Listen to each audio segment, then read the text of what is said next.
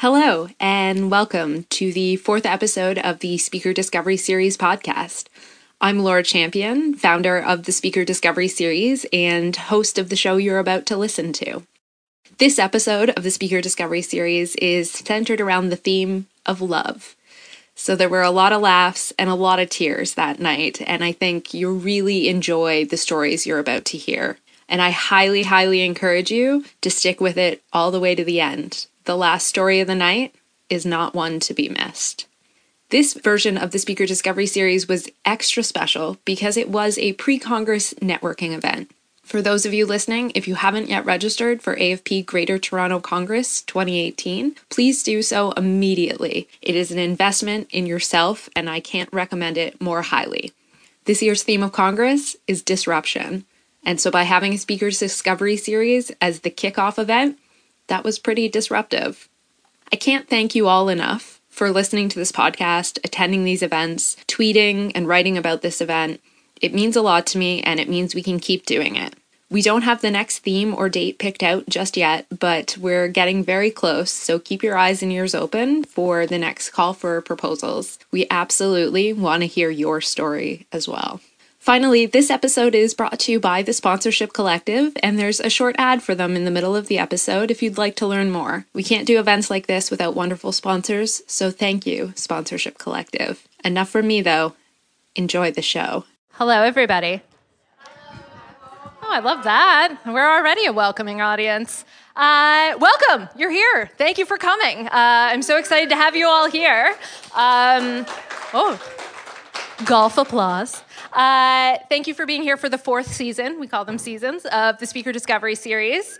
Um, we're so excited. And the storytellers tonight, uh, no offense to the other seasons for storytellers in the room, are gonna blow your socks off. Um, the stories are unbelievable. And for those of you who don't have Kleenex, get it at intermission. Uh, my name is Laura Champion, for those of you who don't know me. Uh, I'm a fundraising strategist at Blakely, and I am the education chair for Congress this year. Um, and I am the founder of this event. I don't know, I had to look at my notes for that. Uh, uh before we get started, uh, I'm going to ask Mathoni Karaoke to join me on stage to do a land acknowledgement. Thank you, Laura. So I'm going to ask that we take a moment and acknowledge the land that we're on by standing up.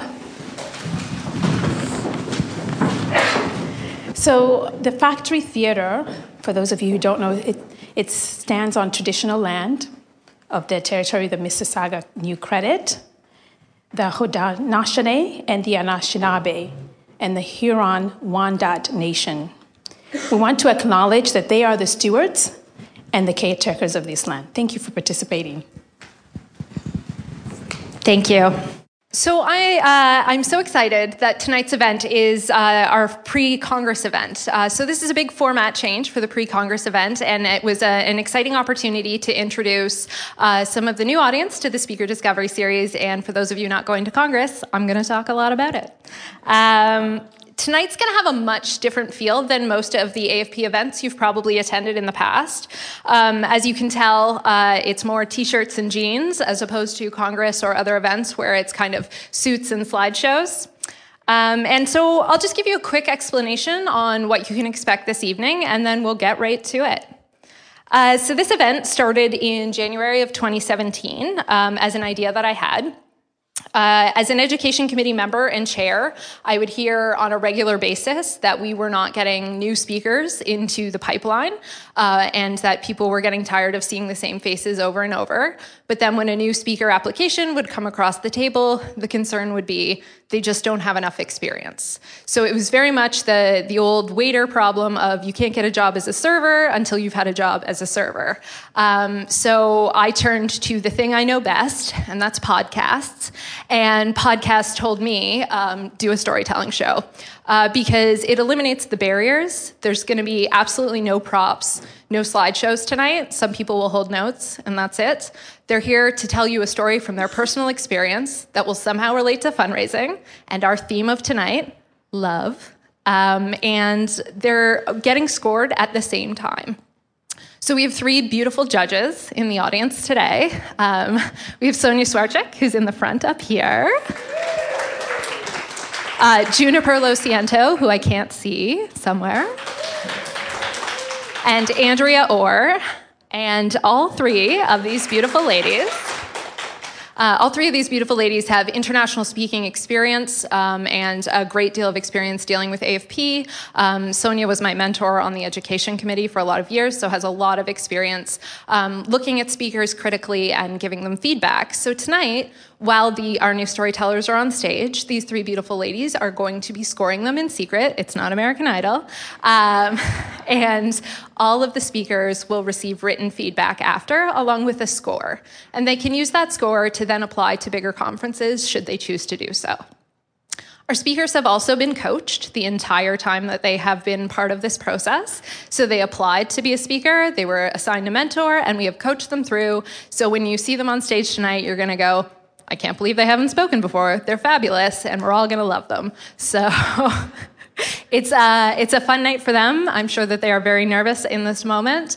Uh, so, as an audience, I'm going to encourage you to be open and loving tonight.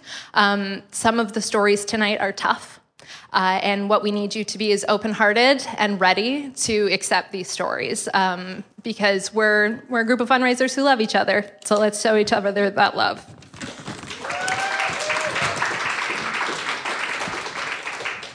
Should mention the alumni in the audience. I did see Mo Waja, who spoke at season three, and I am happy to say that Mo is speaking at Congress this year. So the pathway works.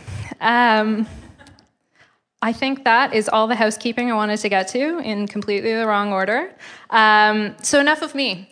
Uh, for those of you who have been here before, we do like to have a, a speaker come up who is a bit more experienced uh, to do a bit of an icebreaker speech because it is unfair for us to send someone up here cold after me. Um, so we like to warm them up a little. Uh, I am uh, 100% grateful that our icebreaker speaker tonight is the chair of this year's Congress, Anne Rosenfield. Um, over the last 12 months, Anne has become a bit of a mentor to me, uh, showing me the ropes with uh, dealing with politics in some cases, or maybe being just slightly more political than I should be. Um, but has been an absolute joy to work with, and I think is going to bring um, something more to Congress this year with all the work that she has put in. So please welcome Anne to the stage for her story.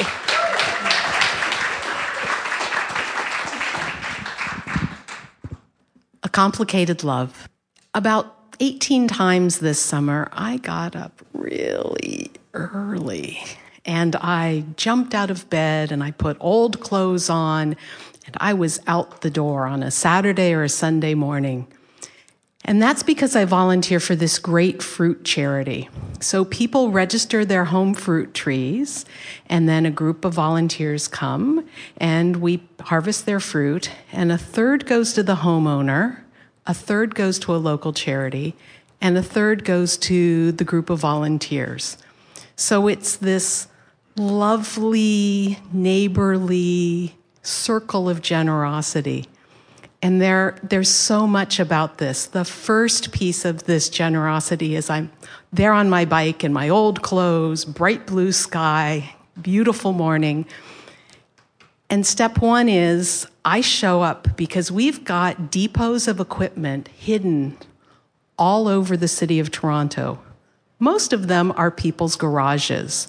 So at 8 a.m. on a Sunday morning, I show up at a stranger's house, it, my ratty old clothes, and I just kind of boldly walk past their house, around the side to the garage, punch in their garage access code, and I pick up the equipment for our charity. So I'm getting the pick poles and the scale and compost bags and another big cargo bike. And I'm wheeling that out from outside of a stranger's house on the way and that's the first piece of generosity and neighborliness. And then the second piece is I go show up at some stranger's house and I knock on the door. they may be home or they may not be home. These are the people who have said, I don't know what to do with that apricot tree in my front yard, or I, I, have made so much applesauce, apple butter, apple crumble. I, apple trees, by the way, can produce up to 600 pounds of fruit. I, I, I can't deal with it anymore.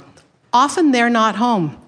So I am again just waltzing into the backyard of a complete stranger's home. Often they'll let me know that they know I'm coming. So they have registered their tree, by the way, so I'm not just randomly showing up. But they let me know I'm coming. They often they'll leave the gate to the backyard open. They'll have their ladder sitting up against the tree. And wonderfully, many people will leave a jug of water with a cover over it and some glasses because even at eight on a Sunday morning in August, it is really hot.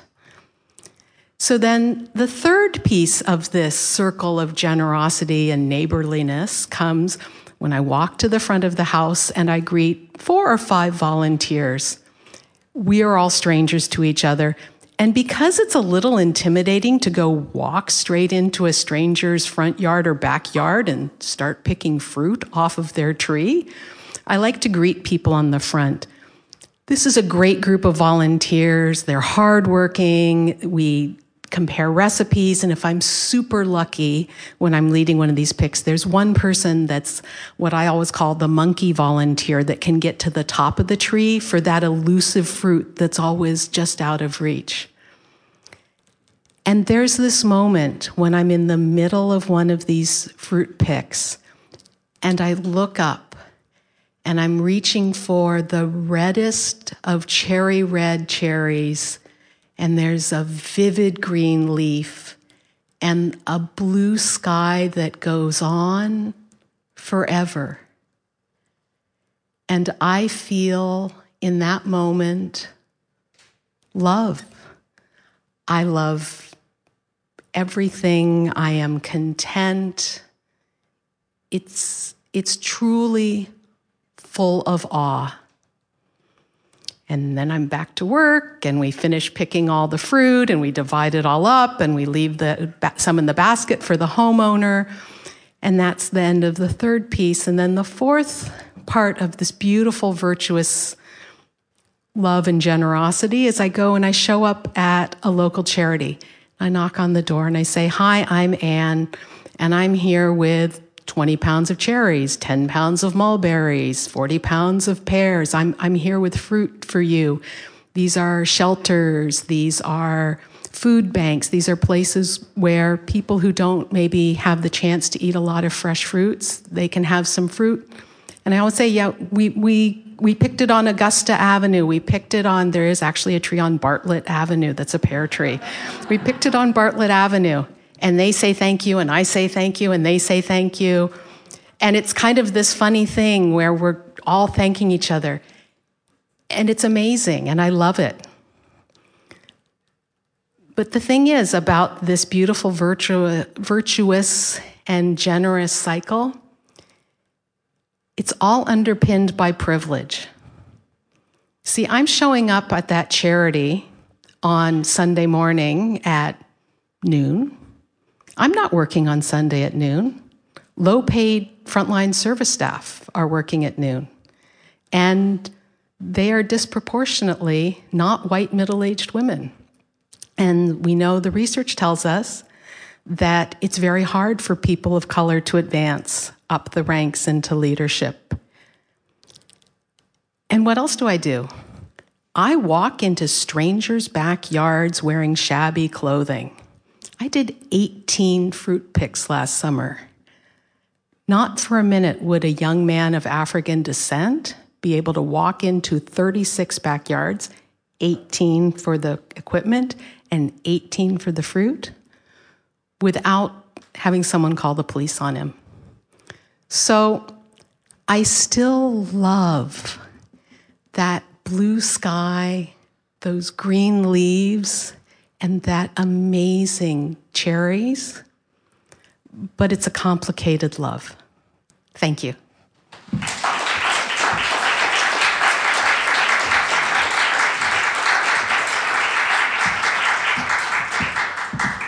What a great way to start the show. Thank you, Anne. That was magical.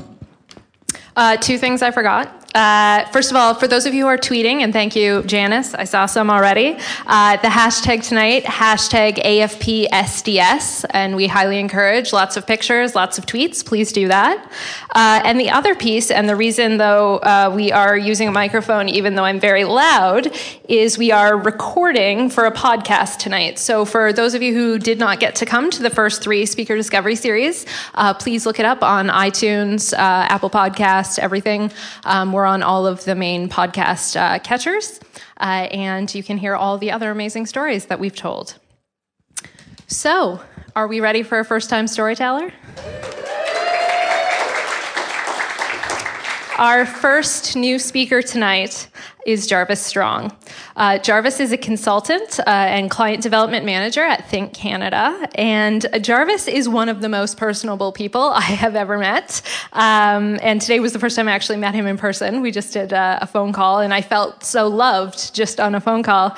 Um, and I'm so pleased to be sharing his joy and passion with you, especially given the theme of tonight. So, welcome, Jarvis.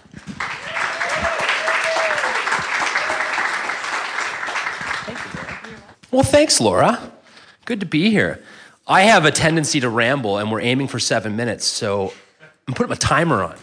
Ooh, those lights are bright.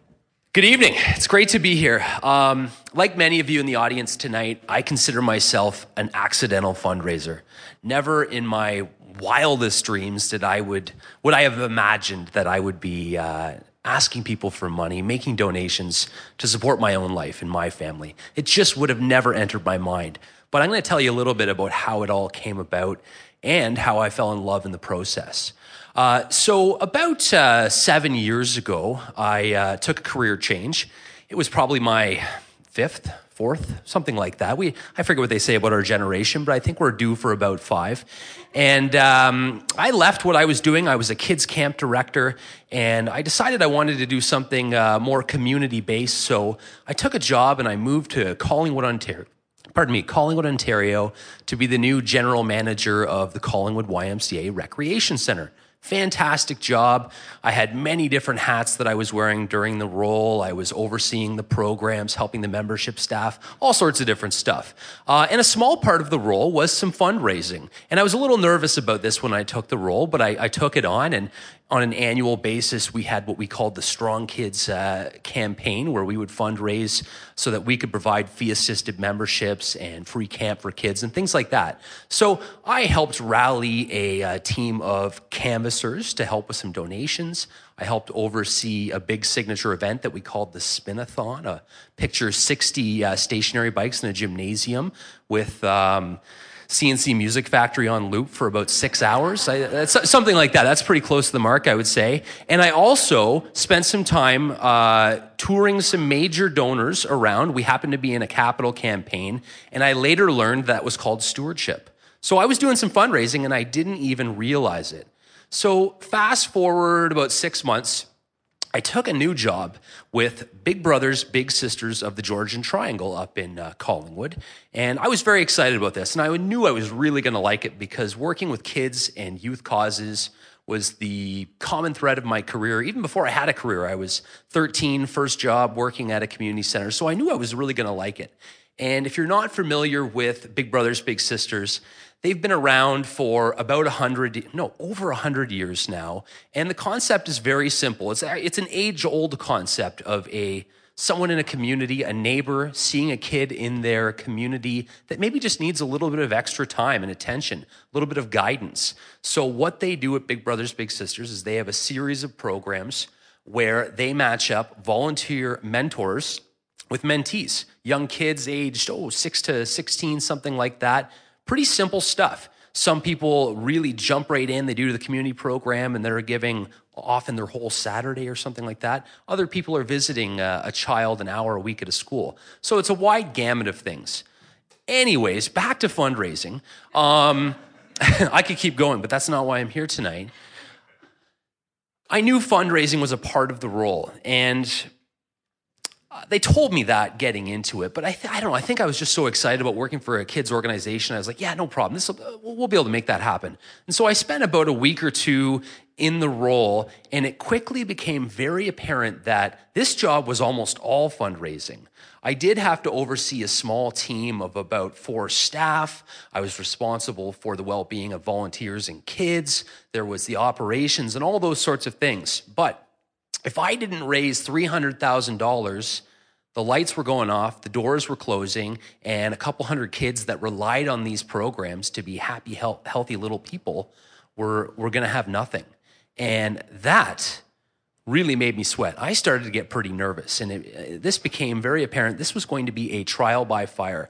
And uh, so, you know, I lost a couple of nights' sleep over that. But I took a deep breath, and when I get overwhelmed in life, I try to keep things simple. And my sort of uh, emphasis uh, through my journey has always been focusing on relationships, getting to know people, building strong relationships. And so that's what I did. I went out and I met the volunteers. I had lunch with the board, went out for coffee. I went and visited the kids' programs, played basketball and a lot of dodgeball, took a couple of dodgeballs on the side of the head. Um, it's all, you know, workplace hazards. Um, and it was fun. I had a great time.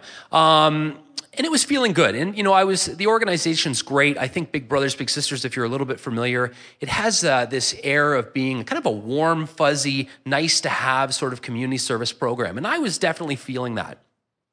But after a couple of months, uh, I was back to my worries about fundraising. And one day, uh, while I was worrying about the budget planning and things like that, in walked little brother Tyler. We call them littles, and we call the volunteers bigs. That's what we do. So Tyler walks in, and I was pretty chummy with the kids. That was, I mean, that's mainly why I took the job because I thought I'd get to hang out with all these kids and things like that. Um, and so I said, Hey, Tyler, how are you? How's it going? How was the weekend? And he looked at me and he said, Jarvis, I had an awesome weekend. And I said, Oh, that's great, Tyler. Wow, I'm really glad to hear that. Like, why was it so awesome? What happened? He's like, Well, you know, I usually hang out with Big Brother Pete on Saturdays. And I was like, Yeah, that's great. I know you guys are a great match. You're good friends. What did you guys do? And he said, Well, we were doing a bit of this and that. We had to run some errands before we went for a hike with the dog. But we went to Home Depot and we went down this aisle and it was massive. It was like three stories high and it was all full of nails and screws and staples and stuff. And Jarvis, I don't know if you knew this, but there is a screw named Philip. and I had the kind of reaction that some of you people are having right now. I'm thinking, what, are you talking about? And why do you remember this? This does not seem remarkable. And I had a good laugh with her and I said, Really? Oh, yeah, that's right. The little star faced one. That's cool. And I started really paying attention. And Tyler had an interest in carpentry and building. That's something that him and uh, Pete did on the weekends and things like that. So this was huge. He happened to be one of those kids that was a single parent family and he didn't have, a, in this case, he didn't have a male role model. Not that you need to be a male role model to be uh, playing with hammers and nails, but that was the situation in his life. Thank you. I'm just saying, I'm not making assumptions. But uh, this was a big deal for Tyler. And uh, it was a little thing that I kind of took for granted, but it stuck with me. It was really just in my mind for the next couple days. And so as I traveled around visiting programs, meeting volunteers, I started paying even closer attention to the stories. And I heard stories that made me laugh, like that one. And I heard stories that made me cry. I heard stories where the relationship didn't work out, where the big poured their heart in, and the kid who went home every night to a situation of dire poverty with violence in the home and things like that. The kid behavior just was so challenging that the volunteer couldn't cope. Uh, and you know, some of the matches didn't work out. So I heard some really heartbreaking things. I heard volunteers coming in and sort of just venting of the situations that some of the kids were living in, not all. Uh, but I heard amazing and I heard scary. I heard stories of little brothers growing up and being the best man at the big brother's wedding. Very, very cool stuff. And that's not the goal. Those sorts of things do happen in this program. But really, what I really came to realize was that it was about the little things. It was about Philip the screw those little, little learnings that some of us take for granted. But when you take all those little things in life, all those little learnings, those little anecdotes, little moments with your friend, and you roll them together over weeks and months and years, you build a relationship. You build trust, you build love, you build a friend. sometimes family. And I could, if I had more than seven minutes, I could tell you about that. Um, this was powerful stuff. And it was at that moment that I realized I was in love with my cause. I was starstruck. This was a big deal. And I quickly became obsessed with this organization. How can I do more? And the reason, or sorry, the what I decided was, well, the best way for me to get more kids like Tyler out there with volunteers to have these life changing experiences, which are not warm, fuzzy friendships, by the way, when properly done, these could be life changing uh, interventions of poverty. This is this is a big deal. These are essential services. This isn't just warm and fuzzy. So I had a fire in my belly to do more, and the ticket was Jarvis, learn to become a better fundraiser. Learn everything you can. And so that's what I did. I found a mentor who, uh, one of the previous executive directors actually, took me under their wing. And I learned about events. I learned about major donors. I learned everything that I could because I realized that the better job I did, not only could I keep the lights on, the bare minimum, I could maybe hire more staff. I could attract more volunteers. I could have more programs. Every kid deserves a mentor. It doesn't matter if you're from a single parent family or not. Like, who in this room wouldn't love to have a mentor, an extra person in their life, a shoulder to lean on, that sort of thing? This was powerful stuff. I was deeply in love with my cause, very much obsessed, and I was fired up. And so I got right in there, and I'm happy to report that I was a relatively quick study, and with a lot of support from friends and mentors, we did uh, manage to raise more money and help more kids. And it's still my favorite charity. It's my charity of choice, but I don't work there anymore. I'm still in touch. I'm actually a big myself. I volunteer at a school. Um, but I've gone on to fundraise for other causes. However, I remember that feeling that I had, that, that love, that fire in my belly. And I said to myself, I need to be very careful because I don't think now that I've learned how to use these powers of persuasion that we call fundraising, I don't think that you can just wield this sword around wildly. You got to be selective. You have to be genuine about your cause. There has to be an authentic passion there. And so I've tried to be very selective to make sure that I really believe in what I'm doing as a fundraiser. So, in closing, I think what I want to say is that I think when you take people like us, fundraisers who are willing to put themselves out there and try and inspire donors, and we match ourselves up with some good education and development like this, but even almost more importantly, we make sure that we are fundraising and representing a cause that we believe in. We are like magicians. We can make the magic. Or, as my four year old daughter uh, Emily would say, because we watch Cinderella every 48 hours, we're, we're like a fairy godmother. We are the granter of wishes, the bringer of dreams, or like former little brother and former Blue Jay, Josh Donaldson, would say, the bringers of rain. That's us. So, uh, in closing, I would say to you tonight uh, open your hearts to your causes. Don't be afraid to just sink in deep, fall head over heels in love, and uh, like my daughter would say, bibbity bobbity boo. Thanks.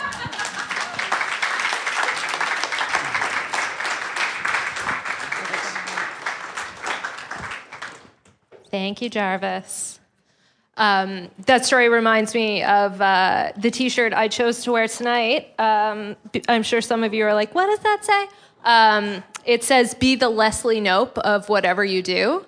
Um, for those of you who don't get the reference, it's from Parks and Recreation, the character that Amy Poehler plays, um, who I am a combination of that and Liz Lemon from Thirty Rock. Um, the uh, the Leslie Knope in me is the aggressive binder keeping and all of the uh, the notes. Uh, Maeve Strathy, who is going to be fundraising chair for uh, 2019, asked me to come over and, and talk to her about how I plan for Congress. And I showed up with a full binder and everything was in sleeves, and she couldn't stop laughing at me. So, former librarian. Um, so, thank you so much, Jarvis. Uh, our next speaker tonight uh, is Gloria He. Uh, she is the development coordinator of philanthropy at the Art Gallery of Ontario. I had the pleasure of personally coaching Gloria um, And she actually ended up introducing me to a new coffee spot in my neighborhood, which is arguably, maybe not arguably, way too cool for me. Um, so her story is one that connects um, to my heart, uh, as mentorship is something that I am extremely passionate about. So, welcome, Gloria.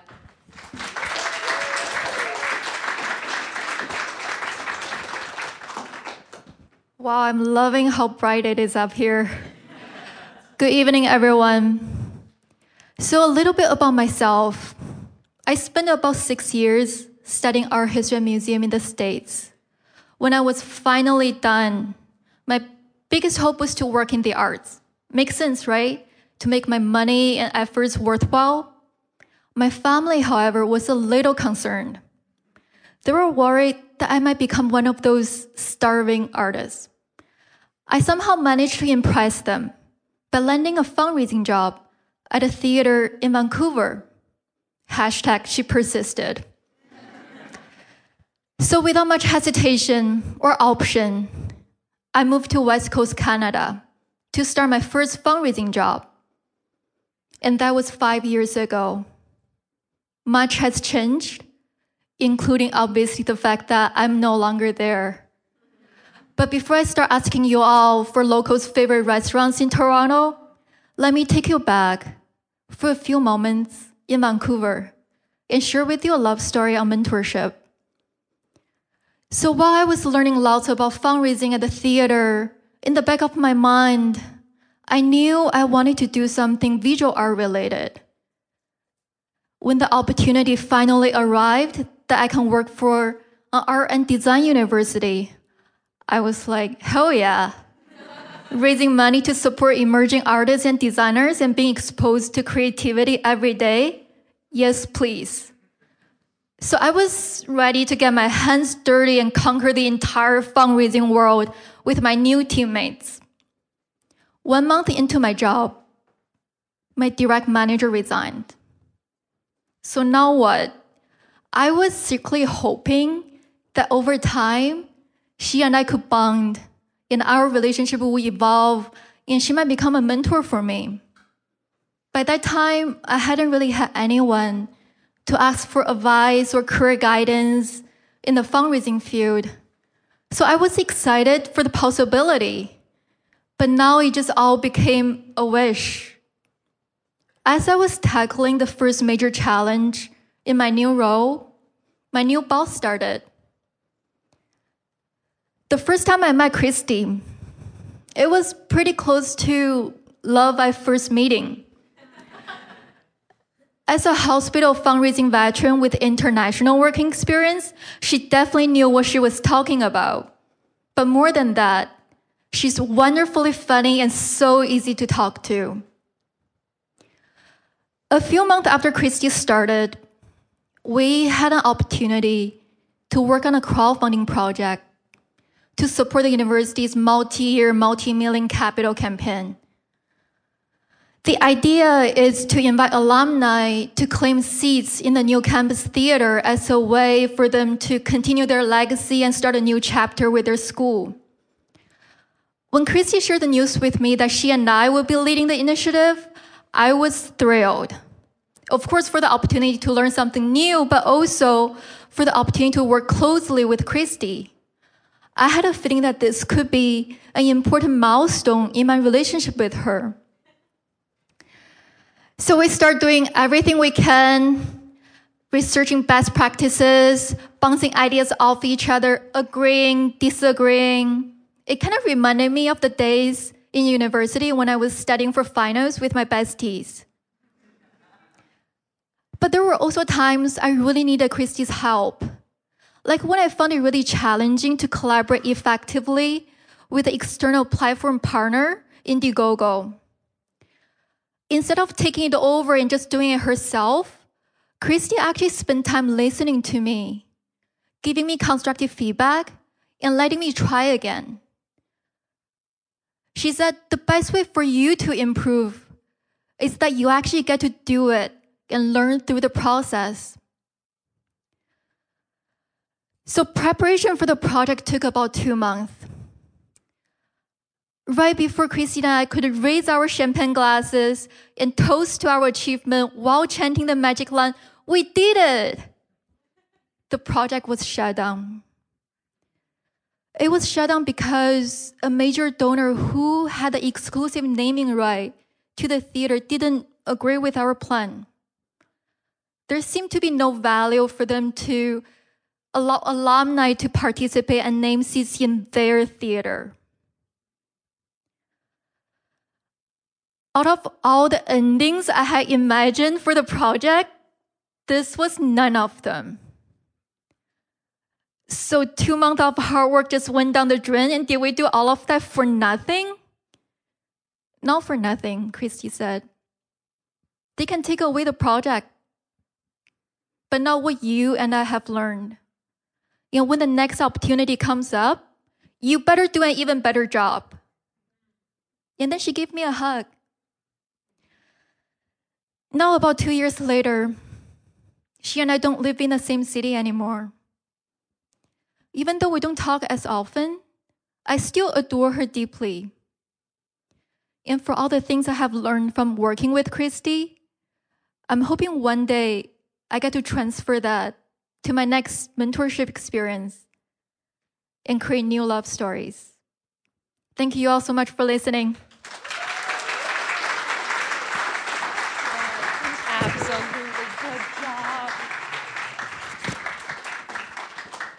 Well done. That is a true love story with a mentor. Um, I'm going to fill a little time give our judges a second to get caught up here and tell you a story of, uh, of my own mentorship wise. Um, I just was at uh, IFC and was very, very lucky to be selected to be part of the I Wish I Thought of It series. And having never spoken at IFC, they give you a mentor.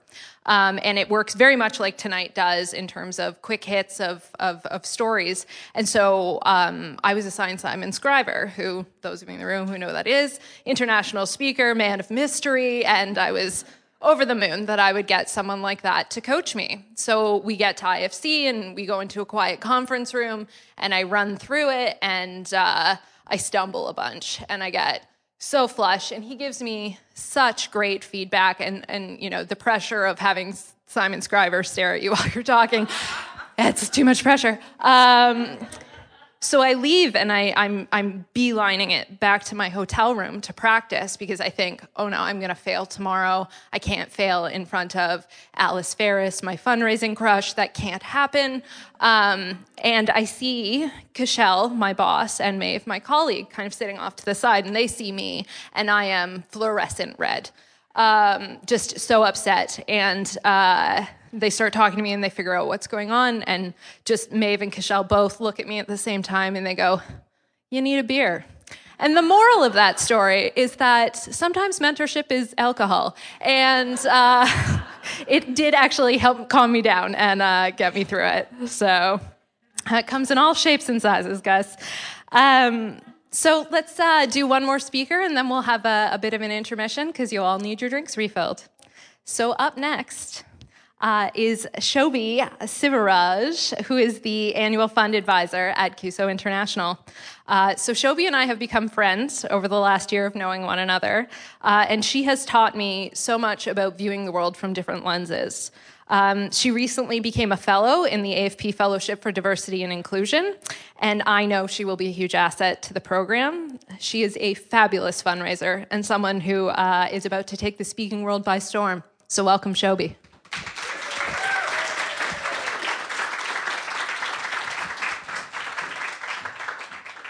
Where are you from? It's a question I've been asked all my life, and one that I never seem to have the right answer to. The people asking, usually within the first few minutes of meeting me, um, are actually trying to figure out what my heritage is. But that's never the question that they ask. And even if it was, it wouldn't change the implication. Whether they realize it or not, they're looking at the color of my skin and they're putting me in a box. And I hate boxes. But we're here to talk about love, aren't we? So while that question has been the source of much frustration for me, it's also at the core of my love story. My love is for the human story. More specifically, each person's unique story, understanding and accepting them for who they are and who they want to be.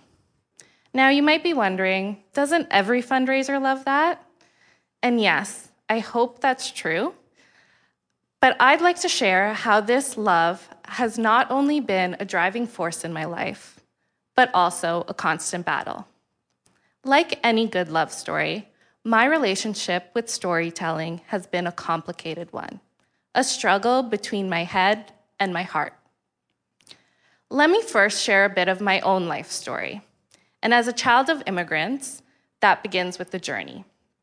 My parents and two sisters left Sri Lanka in the early 80s, spent a few years in Nigeria, and then arrived in Halifax, where I was born. Obviously, that's when the fun started. um, but in those early years, my parents had to really focus on making enough to house and feed three children, so passing on our language and culture wasn't top of mind. I could point to Sri Lanka on a map, and I could definitely tell you about my favorite curries, but that was where my knowledge ended. Truthfully, all I knew of where I was from were the little bits and pieces that I saw in the news or in National Geographic. But when I was eight, my parents saved enough for a first trip to Sri Lanka. It's when I got to finally meet my grandparents, and I also got to see where my parents grew up. It was a month long affair. It was nothing like what I had seen on TV. Instead, it was a contradiction. My extended family were living in what seemed like luxury to me, much better than how we were living in Canada at the time. And yet, the huge gap between the rich and the poor was staring me in the face on every street corner. When we'd get in the car, dozens of kids would run up asking for food or money. These kids were the same age as me, but I knew that they'd endured things I'd never be able to understand. My parents could have probably lived a pretty good life in Sri Lanka, but they chose to leave at a time where there was a lot of civil unrest because they were worried for our safety and because they wanted us to live our lives in whatever way we wanted to. Like many immigrants, they chose to leave everything they knew behind because of their love for us. And that act of love taught me how important it is for everyone to have access to those same rights and privileges, no matter where they live. It also spurred my love for travel and for all the different people around the world. This love has stayed with me through my life, and over the past eight years, it's been the driving force for me needing to tell the stories of people around the world people who are fighting for their rights every day, who are building up their communities, and who are giving their children access to health and education.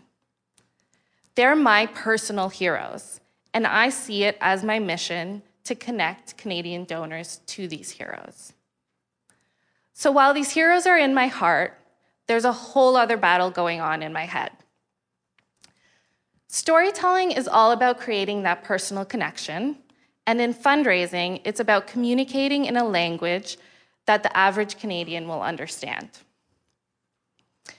This tends to create a bit of a struggle and an us versus them mentality between programming and fundraising folks. Programming staff are dedicated to the people we serve, and they can sometimes get frustrated with how we as fundraisers simplify the message. As fundraisers, we're just as committed to the people we're serving, and we show it by raising as much as we can. We're also committed to reporting back to our donors on the difference that they're making. I've often found myself stuck in the middle. I completely understand the concerns of the programming staff, but I also trust the art and science of fundraising. I've worked for organizations where the projects and stories we tell are fueled by the people we serve, and I've taken pride in that. But because of my own story, I see that there's another layer to our storytelling that often gets overlooked. The stories that we choose to share with our donors are not only representing the people that we serve, but they're also representing the immigrants who've come from the countries where we work and who are, who've come to Canada to build their lives here. By simplifying the message so that our donors will understand, we're also simplifying the life stories and experiences of these immigrants. We're putting them in a box. And at a time when the other is so often discarded and misunderstood, we can be perpetuating stereotypes that we're so often fighting against. So for me, it's been important to find a way to fight against this. And the and although sorry, one second. um, so so for me, it's been uh, important to fight against this. And I've been wondering, how do we move forward? So while in fundraising, it's all about testing. Usually, what we do is we test and we see uh, what our donors are responding to. And that's usually what makes the final decision. But should we always be playing to the majority in order to raise the most funds? Or should we instead be finding opportunities for us to educate our don- donors on the complex realities of the people who are coming from these countries? I don't have answers to these questions, but I am trying to figure out a way to reconcile my head and my heart. I think it's important for us to think about the larger effect of the stories that we're telling. And when something doesn't feel right, we need to speak up. I also think it's important for us to consider the larger, our larger donor base that's becoming more and more diverse as, they, as this donor base becomes more and more diverse, it's going to be important for us to reconsider how we're telling our stories and looking at a different way of framing them. In order for us to do that well, we need to have more diverse perspectives at the decision making table so they can help guide us through these decisions. My hope is that one day, instead of asking, Where are you from? we'll be asking, What's your story? And the answer won't need to fit in a box. Thank you. Nailed it. So good. What I tell you, now you all have something to talk about at break. So it is 7 p.m. on the dot, according to my watch. So you have 15 minutes for bio break, get a drink, get back to your seat, and we have four more amazing stories after the break. Enjoy. This episode of the Speaker Discovery Series podcast is brought to you by the Sponsorship Collective. The Sponsorship Collective are experts in corporate sponsorships, event sponsorship, asset development, asset valuation, inventory development, and sponsorship strategy. Their sponsorship consulting agency helps sponsors and sponsorship properties around the world exceed their objectives and secure optimum value for their assets. Visit sponsorshipcollective.com to learn more. Welcome back. We are all refreshed and ready for the second half, and the bar will be open after the show as well for those of you who are interested and for the nervous speakers who aren't drinking in advance. As you know, tonight is our big pre Congress event, uh, and uh, we're all very excited about this year's Congress with the theme of disruption, uh, and things are changing uh, very fast and furiously with Congress, which is exciting. Um, as I said, I just came back from IFC, and I'm going to tell a little story about our um, VP of Education from the board uh, of AFP. That's Amy Pollock, who's here tonight. Um, so when we were in the Netherlands, Amy had a great idea. Um, let's go for a bike ride. It's very Dutch. We'll ride to the sea. It'll be lovely. And I thought, I cycle all the time. I'm totally in, Amy. Cool, let's do this. So we rent the bikes, and they're very European, large handlebar bikes, um, quite heavy. And as we get on the bikes, Amy says, I haven't ridden a bike in 25 years. And I say, oh, okay. Um, so we get going, and uh, she does a few circles in the parking lot. She was killing it, guys. She was killing it. Um, but as we start riding down the road, we realized the, the directions that the, the gentleman at the desk had given us uh, were to go down quite narrow roads, and there are big uh, trucks driving up and down these roads because it's all floral farms everywhere. So I can hear the truck coming behind me, and Amy is in front of me, and we're single file because we follow the law. And um, I move over, and Amy fell into the bushes. Um, it was, she will tell you this, a calculated move um, because she thought, well, I have two choices get hit by a truck or fall in the bushes. Did not think maybe I could just stay upright. Um, so after that, I filmed her riding the bike and she killed it. So I don't have any footage or proof of it, but she has bruises she will show you if you want to talk to her later about anything to do with AFP or cycling. Um, so, love you, Amy. That's my Congress connection. Um, so, the first speaker of our second half, let's do this. Her name is Catherine Verhagen Rodas, and I am proud to say she has just started her new role as Foundation's Major Gifts and Planned Giving Officer at the YWCA in Toronto. I am particularly proud of Catherine because she graduated from last year's Humber College uh, management program. Um, and uh, she was a star from the moment that Sam Barr and I, who run the mentorship program, met her. Uh, and I'm so happy to share that stardom with you this evening.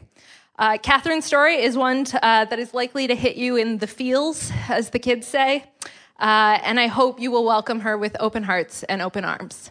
Welcome, Catherine.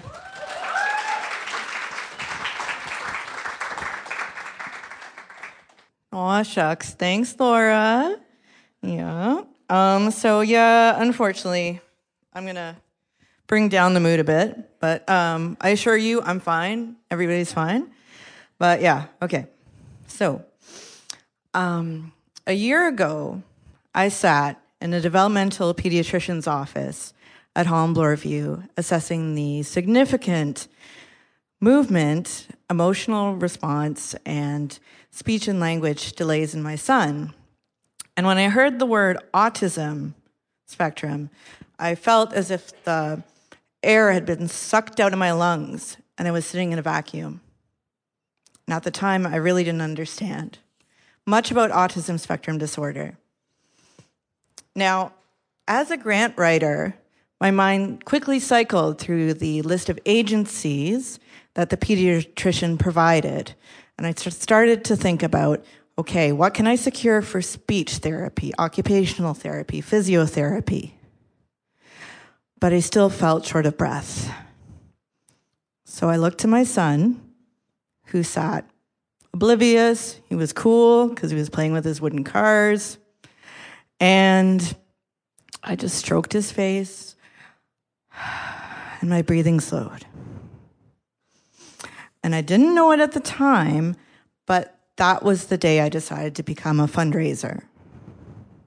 I was already in the middle of a career change. Um, and I was at a point as a new parent that I wanted to align my personal values with my professional interests. So, two months later, I was in the Humber program. But I found that a parallel theme emerged in um, in my work at school and at home. Because as my vocabulary expanded talking about donors and beneficiaries and different kinds of charitable giving i was helping my son to expand his. Spending a lot of time in speech therapy working on articulation together working on articulating his ideas and needs. And at Humber, I spent a lot of time learning about donor communication and the power of emotion. And that often what could happen was that a strong, visceral, emotional response to a situation would be what would prompt a gift, and in particular, a transformational gift. So I spent a lot of time learning to speak and write in a way to elicit those strong emotional responses.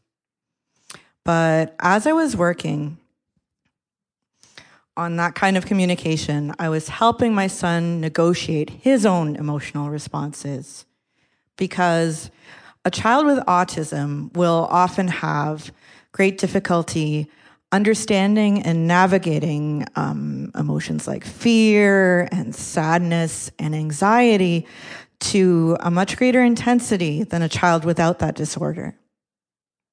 And the reason that I make that comparison is because I knew I knew that my son would have more difficulty moving from the safe and supportive environment of daycare to a new and strange environment of kindergarten.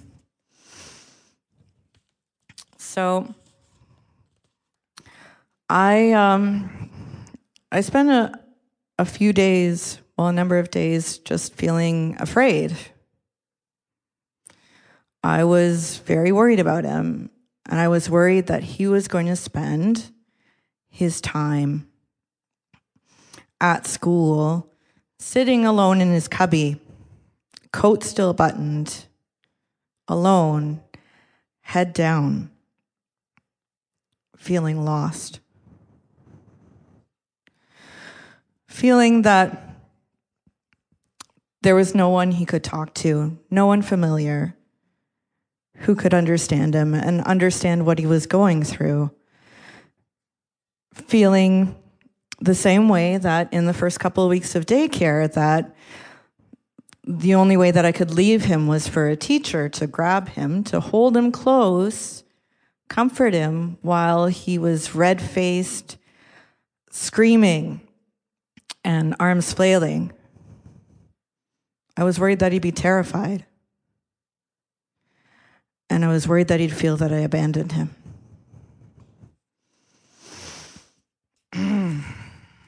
but, like with any great change, it, it did take some time. And yeah, there were days when he sat with his little coat buttoned up, alone in his cubby. But uh, again, with any great change, he surprised and he challenged me. He um, eventually he joined the group activities, and he started making friends.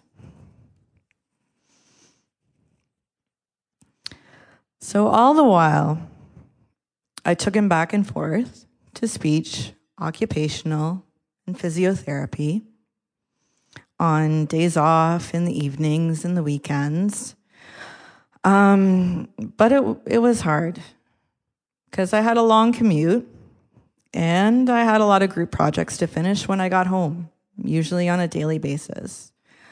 Um, but at the same time, I had a steady stream of paperwork to fill out on his behalf notes to the teacher, um, reports to shuttle back and forth between physicians. And um, even though I, I had the loving support of a partner and of my family, there just weren't enough hours in the day. So I slept probably an average of four to five hours a night. But in the midst of all that, he and I talked a lot about feelings, about fear, anxiety, and sadness.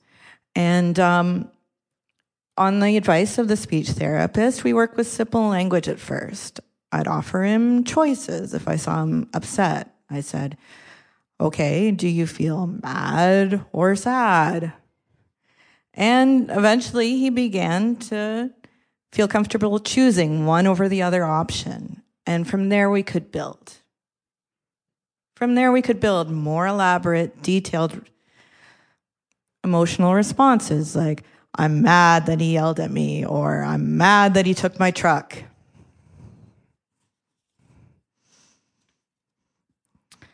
So he began to tell me more about his day, and he began to tell me more about how he felt. And most importantly, he began to tell his teachers how he felt when I wasn't there.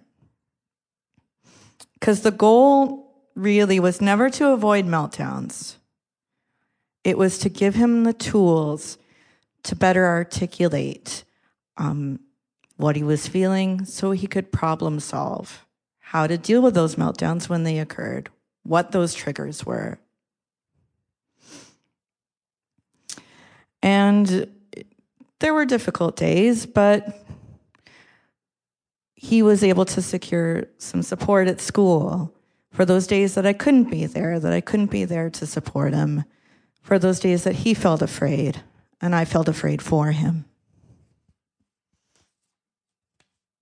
And it was a disruptive time, but it was a time of great reflection because it became impossible to talk about fear and sadness and anxiety on a regular basis with him without doing a lot of self critical examination of my own about how I negotiated feelings, how I negotiated stress.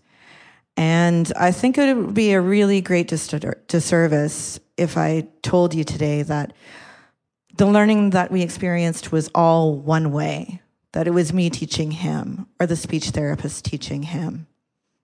It was also me learning from him and learning some challenging things, like how to deal with my own emotions and, quite frankly, how to deal with my own chronic depression.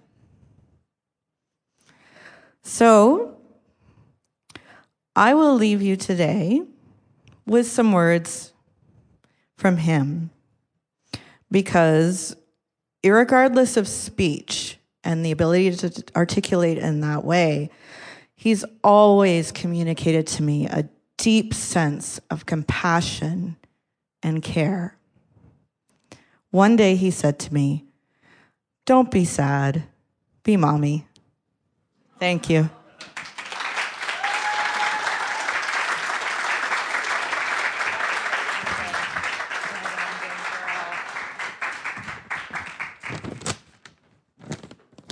How do you follow that? One of the things we have um, new at Congress this year, uh, which relates to Catherine's story, is uh, a tough topics track. Um, something that uh, was piloted out of the Education Committee this year. And so we're going to talk about some of the stuff we think about a lot but need to talk about more. Uh, things like sexual harassment um, are, are on the docket and feminism.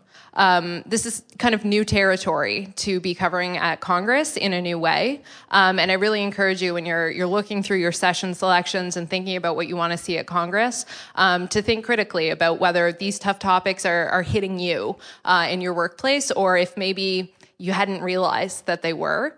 Um, there is, I, I, think, six total of them, and I think uh, a huge benefit to everyone uh, to attend those kinds of sessions. Our next speaker uh, this evening uh, is from Stephen Thomas, and I uh, neglected to shout out another one of our Stephen Thomas alums earlier. So, Shidell, I understand you came in late. Uh, she was season two, I believe, of SDS. Uh, season one, sorry.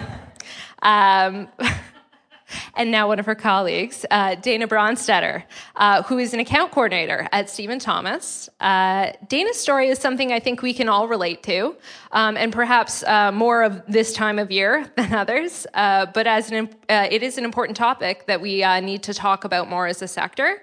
So thank you for taking the stage tonight, Dana, to tell your story. Welcome, Dana.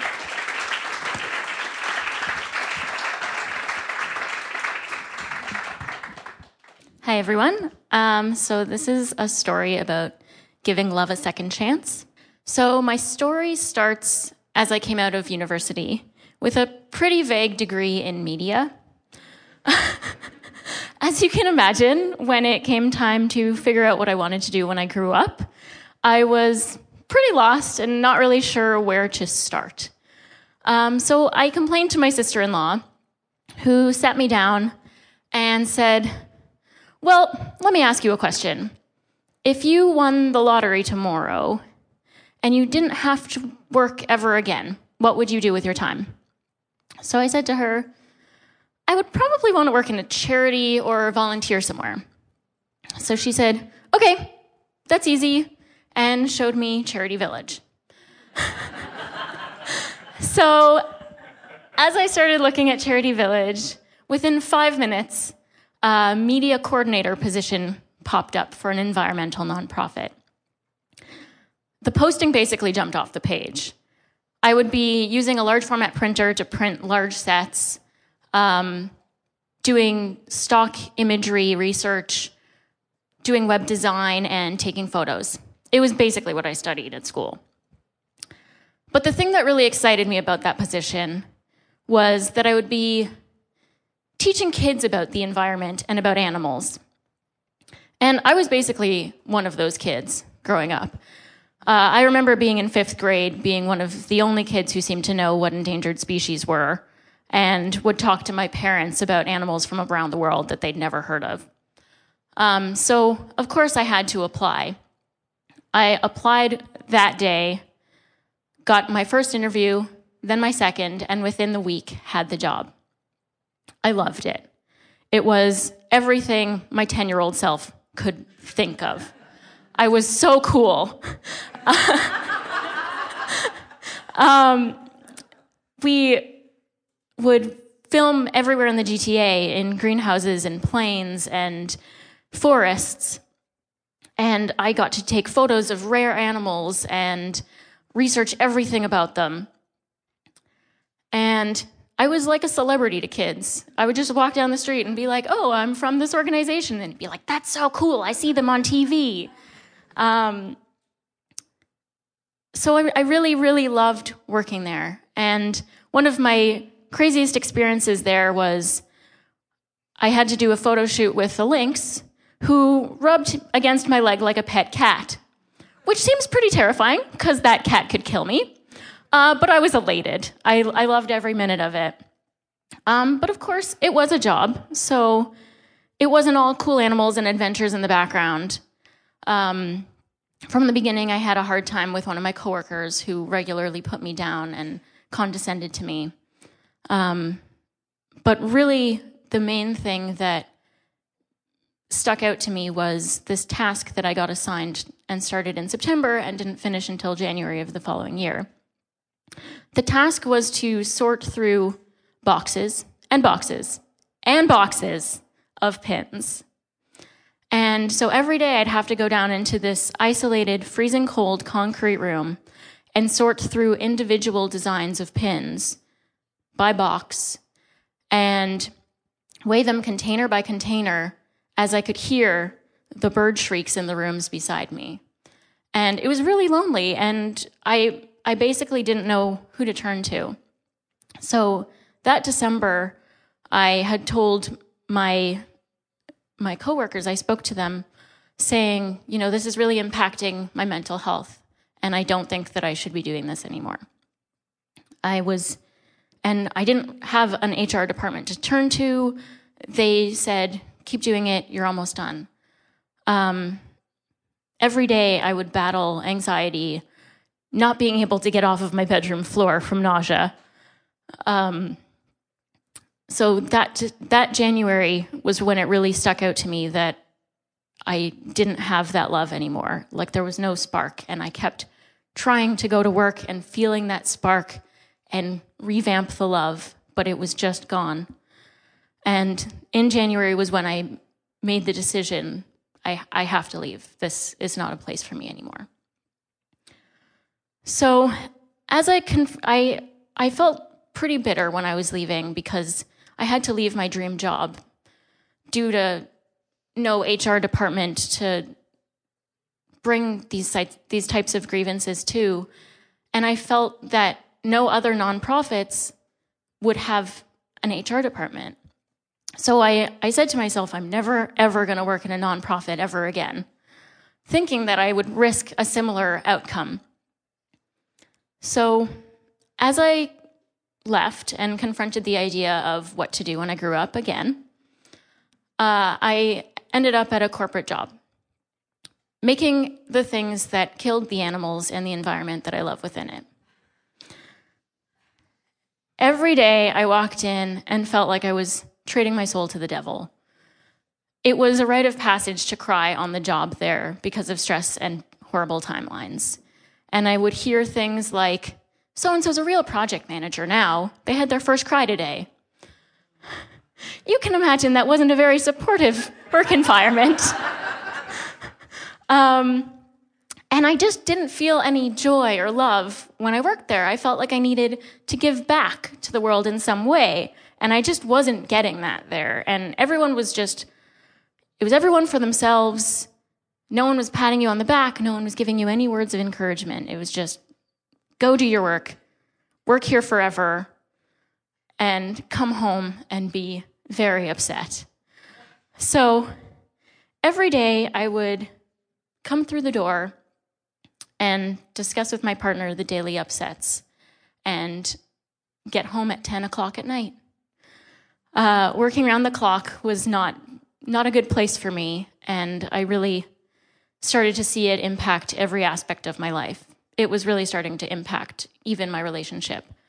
I, I worried that my partner would not stay with me much longer because I didn't see him very often.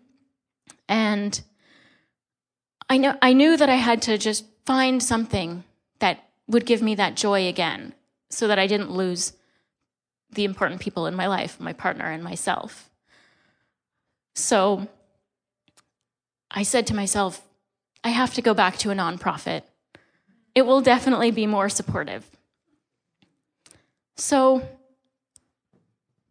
I was sporadically looking for a job and happened upon a job at Stephen Thomas, which is an integrated media agency that um, does um, advertising or direct mail for nonprofits to fundraise.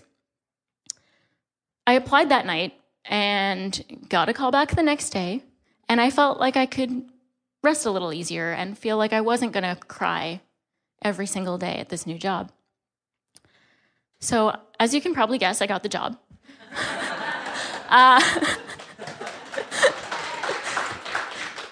and the first week was a bit of a whirlwind, but one thing really stuck out to me that first week. I remember we were interviewing a beneficiary for a direct mail piece, and it was a very loving and touching story about a husband and his wife.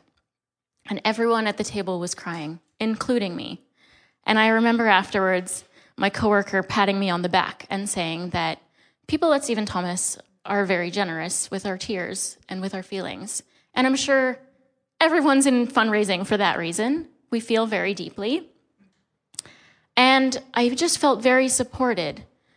And so that night I went home and I was talking about how great my job was and shedding a few happy tears. Finding a job and a, and a workplace where you love what you do is really tiring and can be very difficult. And some people will never experience that feeling. But when you do land a job that you love or a workplace that you love, it's like winning the lottery. Thank you.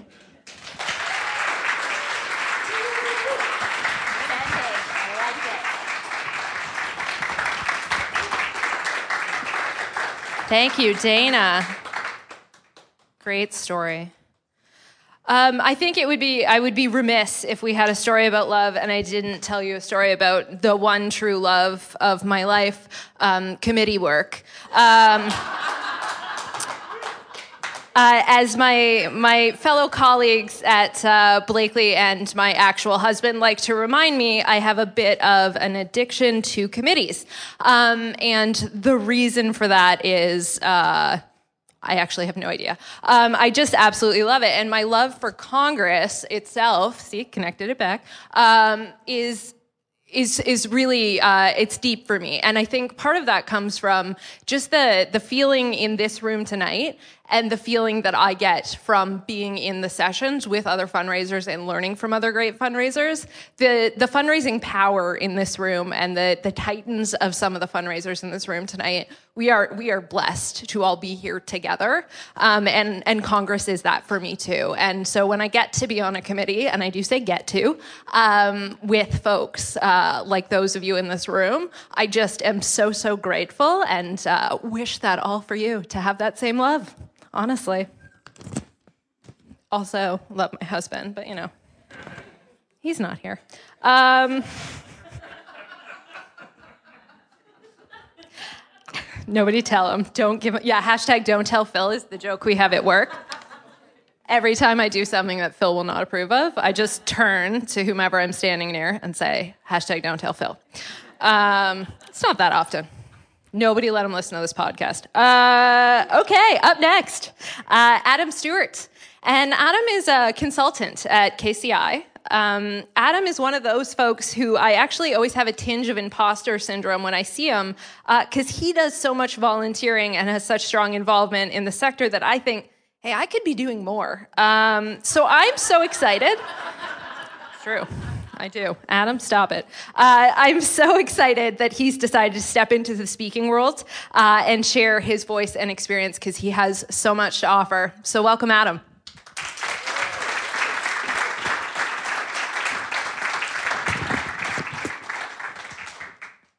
So, Laura, you're not the only one who's creating committee widowers. the this is interesting. The eye roll emoji was created specifically for my boyfriend to use when I text him and say, "Don't forget, I have a board meeting tonight, or I have a committee meeting tonight." Which one is this? I'm going to use notes tonight because I do not love my memory. All right. Uh, good evening, everybody. Um, my story is actually a superhero origin story, but not the kind you'd expect. It's the story of the bystander whose life has changed through an encounter with a superhero. The twist is that superhero is philanthropy and everyone who's made a donation and changed a life.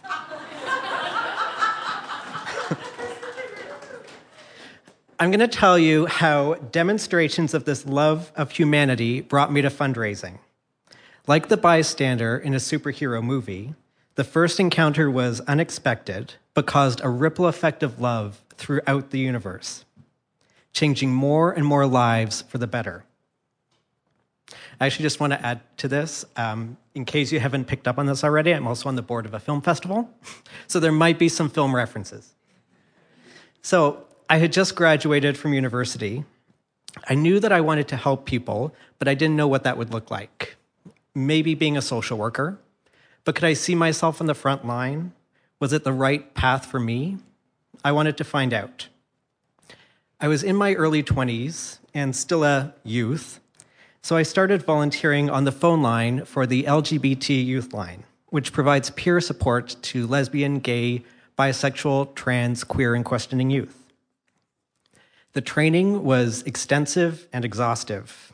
We covered the various topics that might come up on a call and how to handle that, how to help people, guiding them in a way that was meaningful and beneficial to them.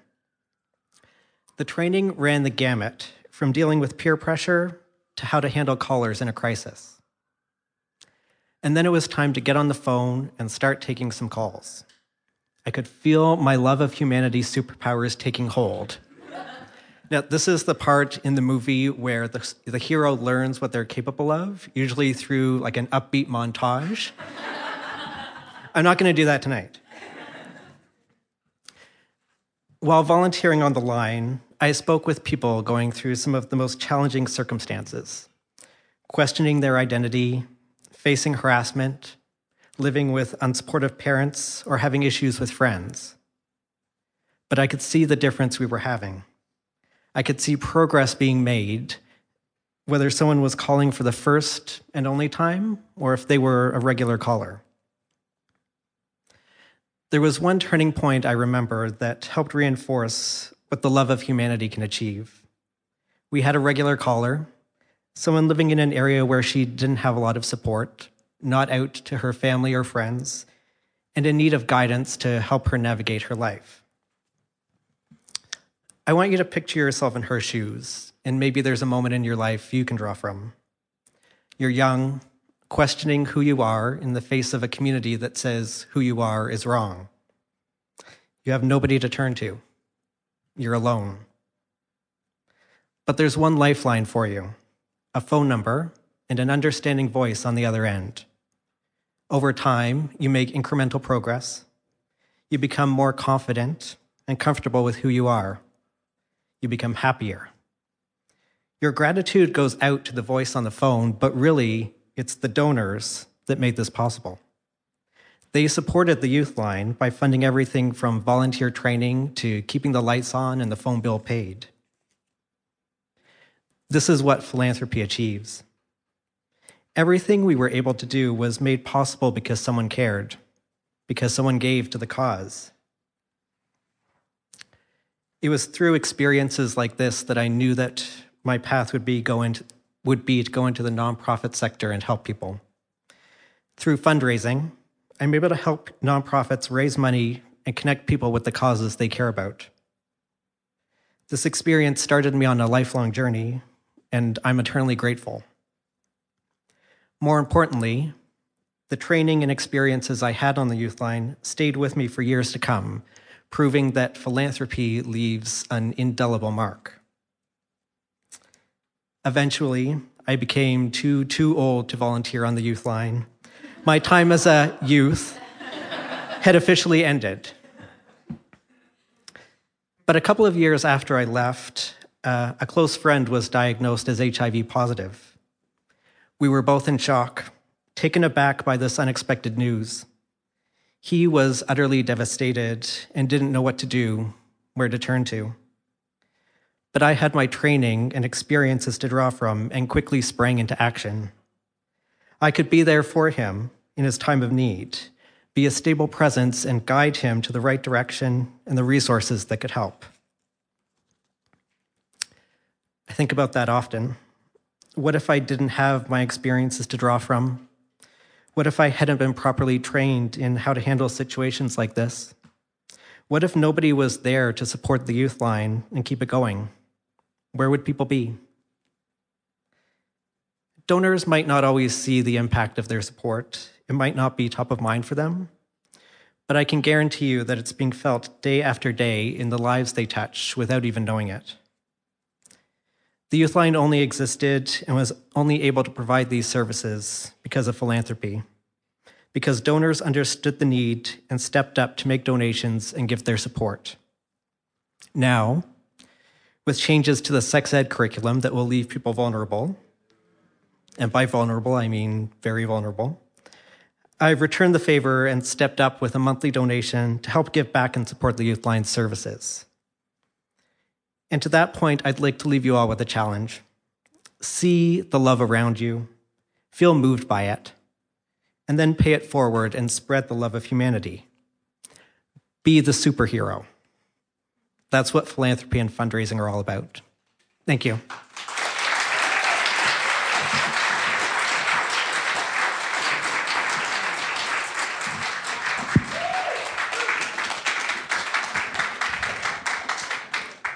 Thank you, Adam. Uh, I assume Monday nights will work for you for a support group for our spouses. Is that uh, we'll just we'll get them sorted? Then we won't have to hear what's for dinner. Um, just going to give the judges a moment to get uh, caught up uh, and tell you about uh, just a small love that I currently have. Um, one of my clients uh, is in the audience tonight. Actually, a couple are, but uh, Jason Novelli, who works at Diabetes Canada. Um, he is a, a, dear friend and also a client, and knows of a deep, deep love I have for their CEO. Um, her name is Dr. Jan Hux, and Dr. Jan Hux married late in life and has uh, four children uh, through the marriage, and I think eight or ten grandchildren. Has a degree from Harvard, a medical degree on top of that, and is the world's nicest person. And I just want to be Jan. And every time I see her, I light up, like not in a way anywhere near like I light up when I see, you know, my husband. Um, Dr. Jan is something else. And uh, we actually um, surprised Jason for his birthday with some donuts. Um, and uh, Jan poked her head in just as we were singing happy birthday to Jason. And I got a picture of her head with the head poked in. And I just kept zooming that photo and showing it to people. I was like, Jan was there. Um, so, you know, love has uh, all kinds of forms. Dr. Jan. We're at our last speaker. Can you believe it?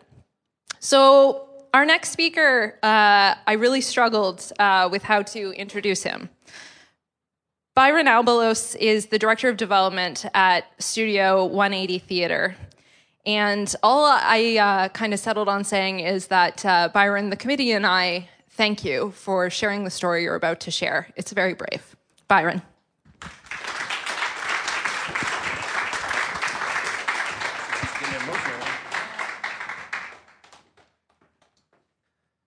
On Sunday, July 22nd, 2018,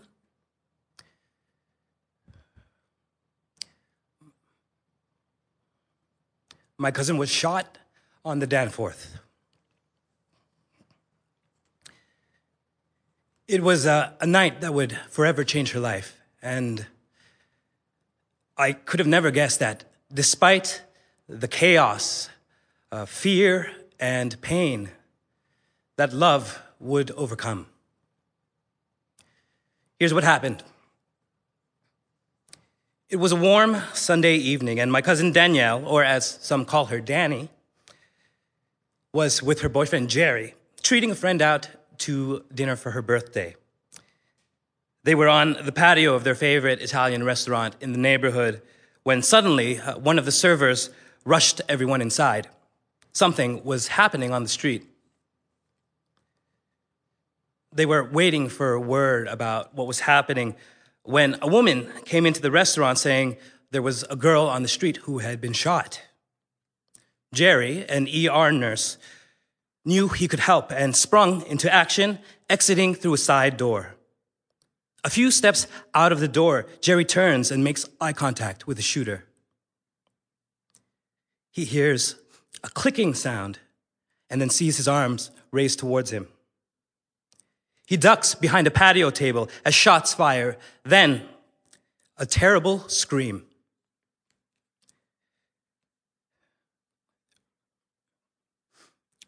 Danny was shot in the doorway of the restaurant.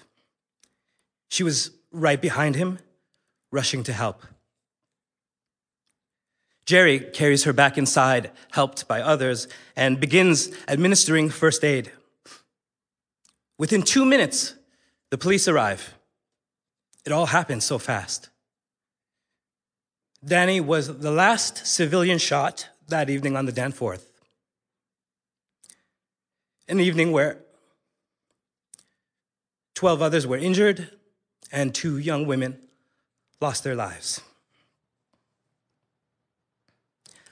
I want to tell you more about my cousin, Danny, not the victim, the person. Danny's smile and infectious energy lights up every room. She's a lively, rambunctious, and determined and ambitious young woman who worked as, as an ER clerk at Toronto East General Hospital and recently completed her first year studying nursing. Anyone who knows her knows that she's never still. She loves to travel, hike, and dance, and her natural generosity and warmth gives her that special ability to make everyone she meets feel important and loved. Opinionated and strong willed, she always champions those in need. She calls me kuya, which is a Filipino term for older brother or male cousin. Danny sustained a life altering injury. The bullet punctured her diaphragm and stomach then struck and shattered her T11 vertebrae before exiting her chest wall. Her legs immediately went out under her, and, and she told her boyfriend three things. One, I can't feel my legs. This is the worst pain I've ever felt. And it's not your fault. She was in a, a medically induced coma for 11 days at St. Michael's Hospital. And she underwent four major surgeries and was in the ICU for two weeks. Her prognosis is that she is not expected to walk again. I found out that she was shot the day after it happened. I got a, a, text message from my sister.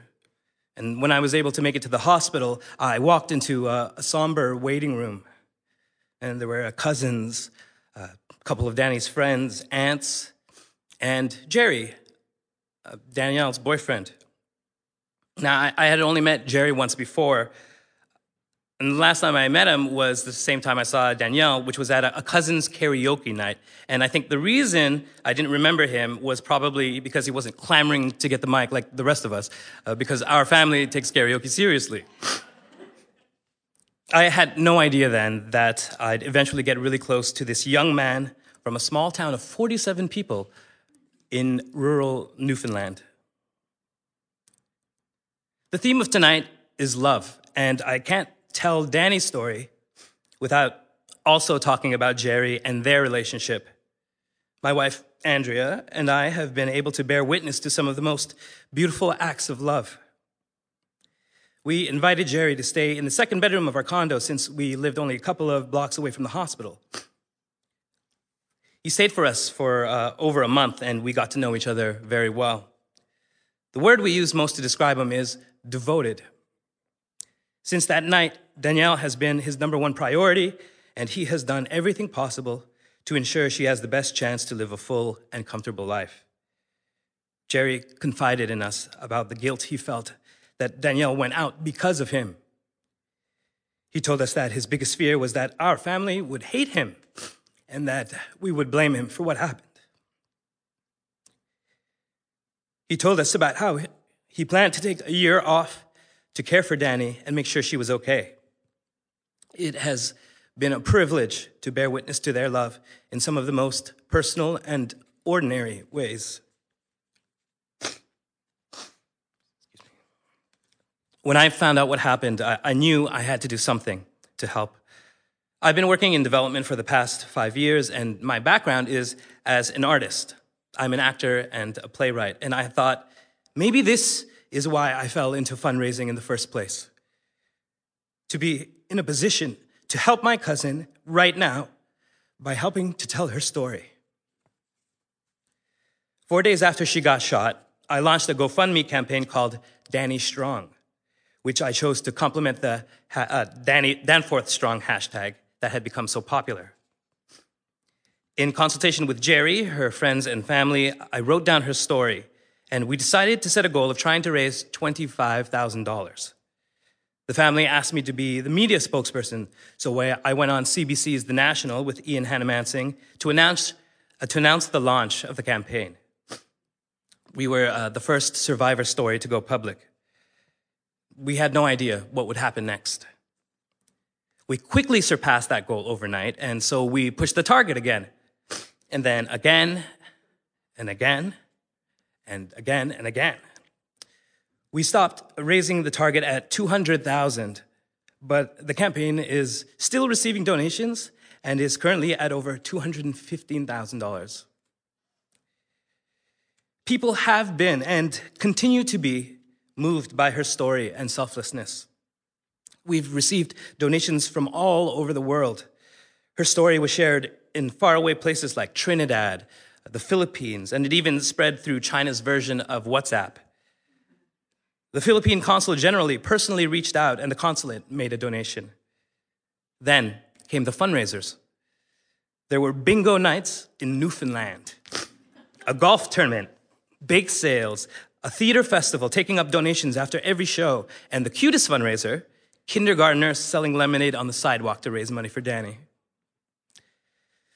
So much love and care from random strangers from across the city, country, and world.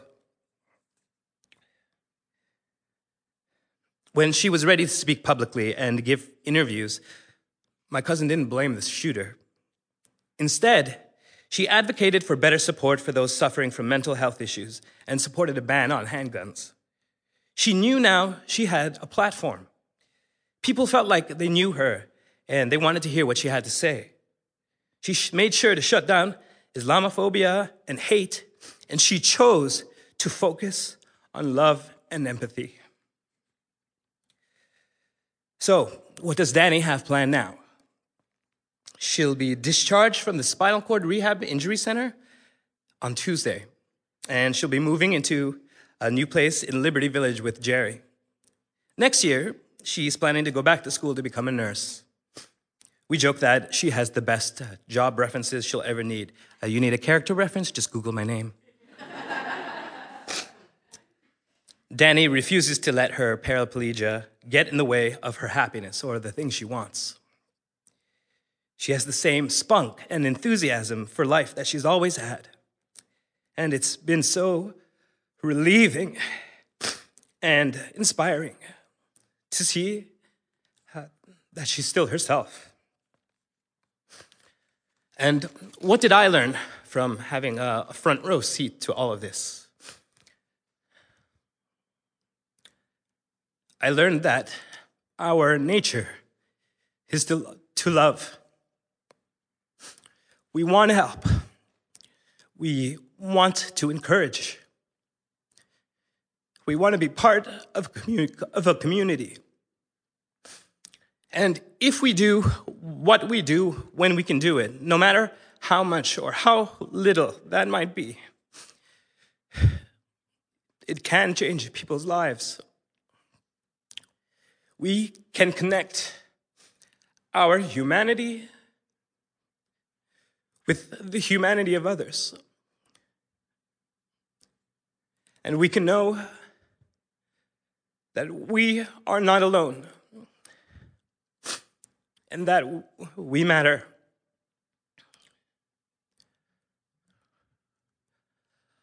Love is a choice we can make. And while it's not always easy, it's most certainly worth it.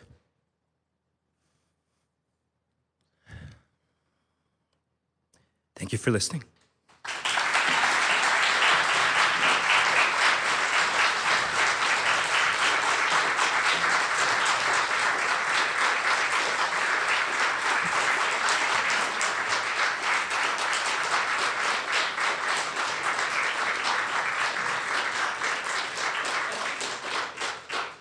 Thank you, Byron.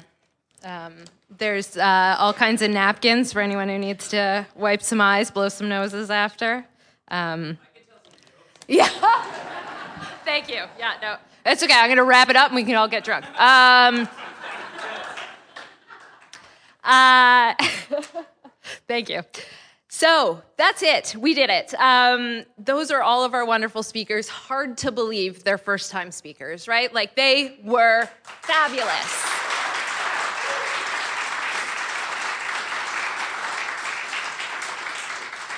So I just have a few quick housekeeping items and then uh, I'll let you go. Um, for any of you in the audience tonight who are interested in getting the same coaching, the same opportunity as the speakers you've seen here tonight, uh, there will be a next installment of the Speaker Discovery Series. Uh, we're looking at spring and we will keep you posted on theme and date. So that's exciting.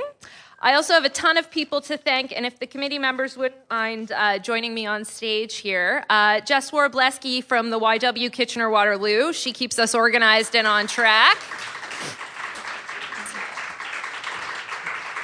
Uh, Scott Jeffries, Director, Media and Data, Data Services at Stephen Thomas. He works on our marketing and communications.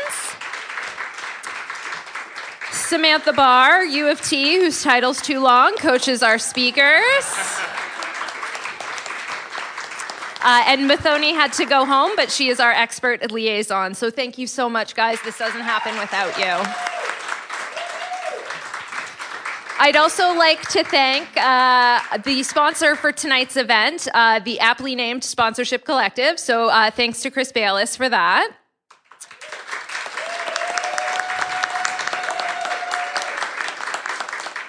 Uh, to Cynthia, Stacy, and Jacqueline and the AFP staff, thank you for everything you do and, and supporting me. Of course, thank you to, again to our scorers, Sonia, Juniper, Andrea. We quite literally don't have a, a, night without you. So thank you, thank you, thank you for coming and, and your dedication. Uh, thanks to the Factory Theater and my new friend, the AV guy. Uh, thank you, thank you for your, having us. It's a beautiful space. I think we should come back here, yeah? Let's do that. Uh, and finally, thank you, supportive audience. Um, please spread the word if you liked the event tonight. Share the podcast when it comes out, um, and uh, listen to the back episodes if you haven't heard it. Uh, again, consider to apply speaking. We want to hear from everybody. This is what it's for. Um, I know most of you are registered, but for those of you in the room who aren't registered for Congress, register today. It's it's a mistake not to go if you can afford to go. Um, it's a Congress like no other this year, and now you have a room full of new friends who you can sit with at your tables uh, and talk about how great this night was. Um, and uh, you can share some colleague love uh, as you're exiting tonight, and, and then when you see each other again at Congress. So the bar will stay open till 10. I encourage you to stay, mix, mingle. You can hang out in here, you can hang out out there. Um, come talk to us, tell us what you thought, uh, and thanks for coming.